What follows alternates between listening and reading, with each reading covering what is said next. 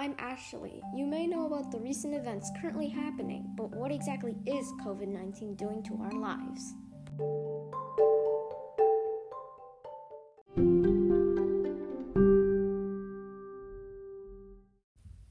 Currently, we are going through a pandemic where we have to stay quarantined at home.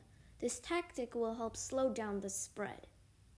Speaking of which, my daily routines have changed lately, such as no school, more online shopping, and waking up a tad bit later. Many people report that this factor is benefiting their family bonds. As people rarely go outside, sometimes it's not because of the virus. In some cases, some groups of people will assault others, blaming them for the virus. But this life-changing event isn't just bad. Reports of endangered animals peeking out of beaches and other habitats are popping up, most likely because of the absence of humans. Adding on to that, Time for Kids has pointed out that workers are facing unemployment due to the lack of visitors. Coffee shops and malls all fall into this category, while online shopping stores are boosting up their reputation.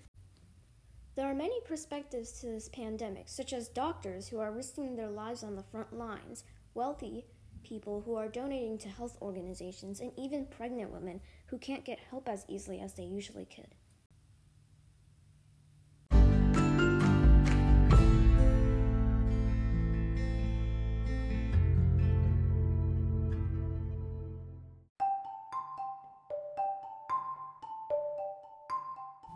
Thank you for listening to this podcast. Make sure to wash your hands and wear masks when going outside. Please keep in mind, we are all going through this together. Stay safe and have a good day.